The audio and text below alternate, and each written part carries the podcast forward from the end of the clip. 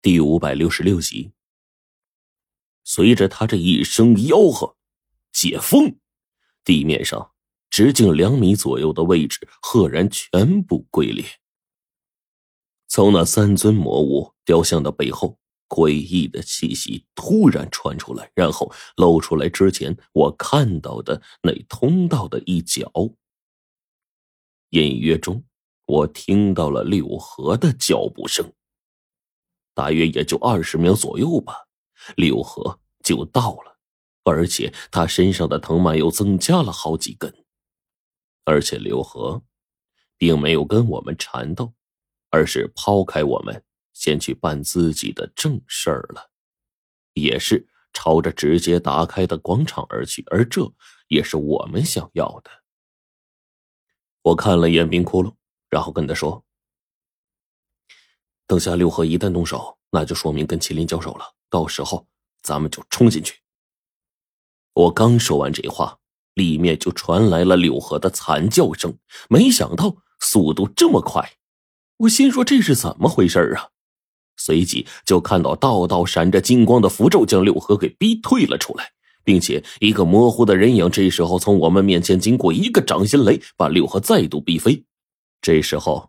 我耳中传来了一道鸣音：“徒弟，桃枝山徐家村弄上来好些个我跟冰骷髅的复制品，他们现在在广场位置已经进入了阵风地了。你们稍后进去和麒麟一起解决里面的东西。我们现在想办法拖住柳河。师傅，你怎么在这儿啊？”随着我这一声吆喝，冰骷髅跟黄队都愣了，然后我把刚才这话重复给他们一遍：“先进去。”黄队当即一挥手，身后的四条飞尸紧跟而上。我用龙血把所有特种队员的军刀全都磨好，然后举着青铜剑回到广场之上。好家伙，这些滞留的哲那罗速度也是够快的呀！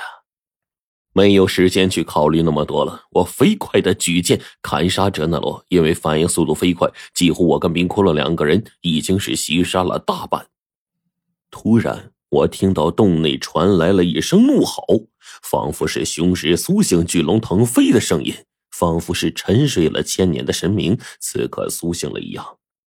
是麒麟！我们一阵吃惊，赶忙就往神道最深处而去。等我们赶到，就发现一个巨大的圆形的祭坛左右两个大约五六米的巨大塑像已经被炸裂的粉碎了，而在祭坛中央位置。正是有着一蓝一白两头生物，将大片哲那罗包围其中。白色的那头张口吐出一个光球，猛地落下，把哲那罗劈成了碎片，连一点灰都没留下。这就是麒麟吗？黄队感叹了一声，但是冰哭了，就给纠正道说：“雌性为麒，雄性为麟，但现在都直接合起来叫的。白色那个是雄麒麟，属于麒麟当中的雷麒麟，头上长角。”蓝色的属于瓷麒麟，属于水麒麟。好家伙，我一直以为麒麟就是一条，没想到现在居然是两条。再加上陈子的师傅朱雀还有贞子奶奶在场，说真的，就那一条六合，还不早晚被玩死？黄队这么一说，我们也都顿感欣慰啊！没想到今天这事儿还是挺顺利的。后面的特种队员看到麒麟之后，惊掉了一地下巴呀！这东西，龙头鹿角。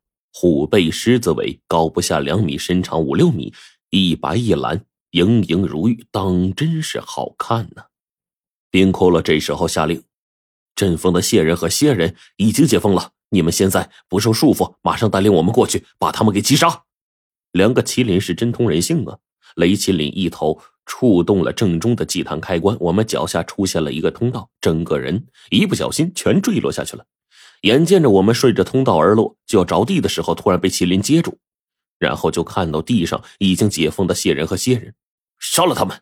冰骷髅一声令下，只见雷麒麟张口雷珠一吐，将蝎人击中，当场将这强悍的东西给杀死了。但是我们脚下突然传来了一阵颠簸，仿佛要出大事一样，突然。地面出现很多裂纹，庞大的烟气从中就喷溅了出来。旁边几个特种兵一下被烟气喷到，瞬间毙命。龙王突然喊道：“撤退！有个庞然大物要出来了！”龙王在对讲机中对我们呼喊：“龙王，怎么回事？”九爷就说：“明鱼，冥河里的那条明鱼。”什么？冥河？我是知道的。上一次我们进入桃纸山做渡过冥河的时候，看到了一条阴气森森、恐怖到了极致的鱼。那家伙的身影之强大，确实令人震惊啊！如果真的冲出来，只怕比我们现在看到的所有的禁忌都要厉害的多。可是这东西明明在地底世界呀，桃纸山那是阴人的世界，亡魂的归宿，按理来说不可能进入阳间世界的。再说了，地底世界到达阳世的通道一共有三条，一个是弥勒小镇，神树玉律看守的木门；第二个是巴山玉洞；第三个在西北。怎么可能跑到中原呢？这时候，大地石块翻飞，朝我们砸来。水麒麟张口一口水柱，水柱瞬间结冰，将所有的石块连在了一起，结成冰墙，挡住了后方的攻击，驮着我们就往外冲。我跟冰骷髅是有麒麟当坐骑的，但黄队还有十几个特种兵兄弟们可没有啊。我们原路返回，麒麟干脆留下来，扬一下头颅，要我们先离开。而祭坛这时候一片颤动，大量的石屑竟然全都飞了起来。对讲机中传来秦胜的声音：“计划失败，赶紧到镇魔洞口汇合撤退。”罗晨，你们快点！怎么回事？出现好多复制人，有冰骷髅，还有你师傅，他们格斗手段非常的厉害。我们准备赶过去帮你们解决祭坛里的东西，结果被这些东西给围住了。洛尘，我们上百人的队伍只剩下十二人了，我们现在就在蛟龙洞的底部，想方设法接应我们。我扯着黄队，赶紧就往外冲啊！当我们冲出来的时候，瞬间从黑暗中。